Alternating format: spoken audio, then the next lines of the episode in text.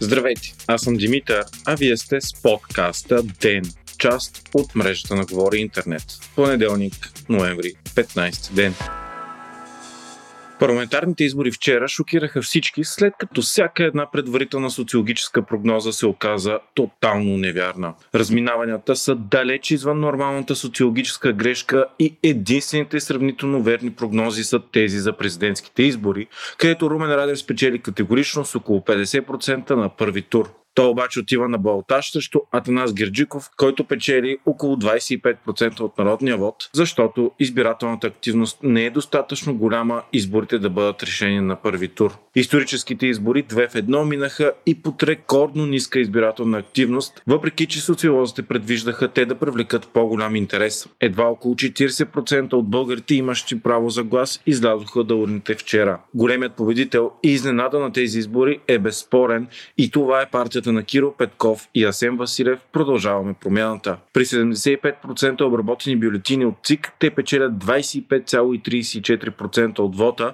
а ГЕРБ 22,43%. Според паралелните преброявания и с гласовете от чужбина се очаква разликата между тях да се увеличи. Това е изненадваща разлика между предварителните проучвания и реалния резултат. Според всички социологически агенции „Продължаваме промяната“ се бореше за второ място с БСП, а ГЕРБ трябваше да победи смазващо с около 9% разлика от втория. Действително се обаче „Продължаваме промяната“ получава 10% повече от предвижданото. Впечатляващо е, че и за пръв път от 12 години Бойко Борисов бе победен 25-ти многомандатен район в София. Там водач на листата на „Продължаваме промяната“ беше Ицухазарта и партията спечели 32,10% от гласовете срещу 26,16% за ГЕРБ. БСП пък не само, че не стана втора партия, а в момента се бори за четвърто място с „Има такъв народ“. Социалистическата партия на Корнелия Нинова взима едва 10,35%, което е рекордно нисък резултат за цялата история на БСП. Единственото сбъднато предсказание на социолозите в парламентарния вод пък се оказа гигантския срив на „Има такъв народ“, която от първа политическа сила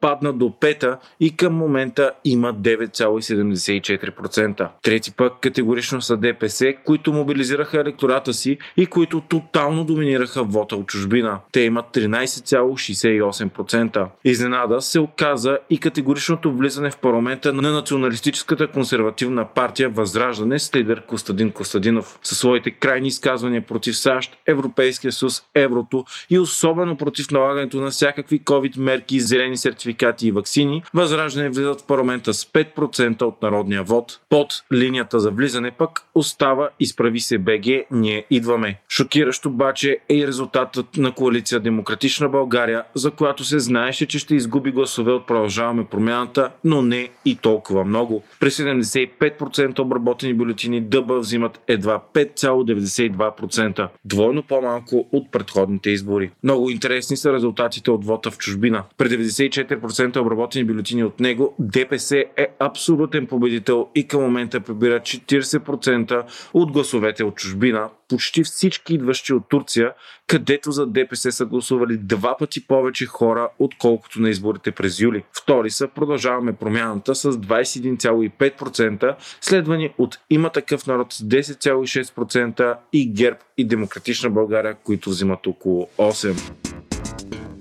Макар все още да нямаме резултати базирани на 100% преброени бюлетини и със сигурност да предстои да има разместване в конкретния брой на депутатите на различните партии, разпределението на силите вече е ясно. И основният въпрос остава дали ще има правителство. „Продължаваме промяната“ дадоха ясен знак веднага след изборите, че ще направят всичко възможно да съставят работещ кабинет. Това обаче въобще няма да е лесно. Те вече са обявили, че няма да се коалират с ГЕРБ и ДПС, а изглежда малко вероятно да го направят и с крайни популисти като „Възраждане“. Затова може би единственият шанс за правителство е четворна коалиция между „Продължаваме промяната“, БСП, „Има такъв народ“ и „Демократична България“. И макар „Продължаваме промяната“ да даде ясни индикации, че ще бъде балансьор и е готова на компромиси и преговори, останалите 3 партии имат дебели разделителни линии помежду си и в предишните 2 народни събрания показаха невъзможност да работят заедно. Дали това ще се промени сега, предстои да се види в следващите дни. Според анализатори и коментатори, най-големият потенциален проблем в тази коалиция е „Има такъв народ“, която към момента показва отношение на бунтарска партия, която отказва да се съобразява с всякакви никакви политически правила и която не е склонна на никакви съществени компромиси. Освен това, атаката срещу гражданство на Кирил Петков дойде първо именно от формацията на Слави Трифонов. Все пак след изборите самият Трифонов, както и депутати от партията му, дадоха индикации, че са склонни да правят компромиси и искат следващото Народно събрание да излъчи кабинет. Политическите анализатори към момента са по-скоро оптимисти за съставяне на правителство, именно заради личностите на Кирил Петков и Асен Василев, които имат висока лична харизма и показват диалогичност, не работят с персонални атаки и не поставят категорични червени линии между себе си и останалите.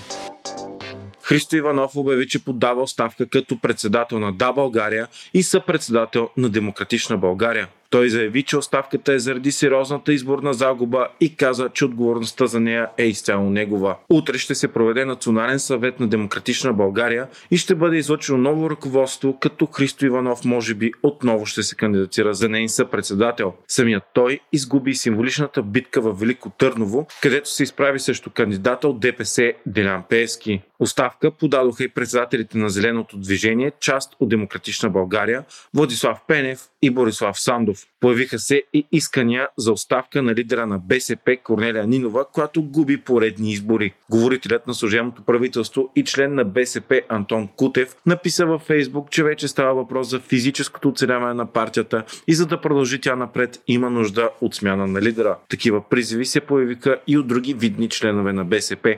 Самата Нинова обаче не даде заявка, че въобще обмисля да подаде оставка в нощта след изборите. Междувременно Красимир Каракачанов и цялото ръководство на Вемеров също подадоха оставка. Доскоро партия, част от управляващата коалиция, на тези избори Вемеров взе едва 1% от гласовете. След изборите пък ГЕРБ отново коментираха предимно техния архивраг Румен Радев. Според тях той си бил създал партия, имайки предвид Продължаваме промяната и по този начин задушил всички други протестни формации. Според ГЕРБ по този начин Радев е направил първа крачка към завземане на цялата власт в България и затова трябвало да бъде победен на втори тур на президентските избори.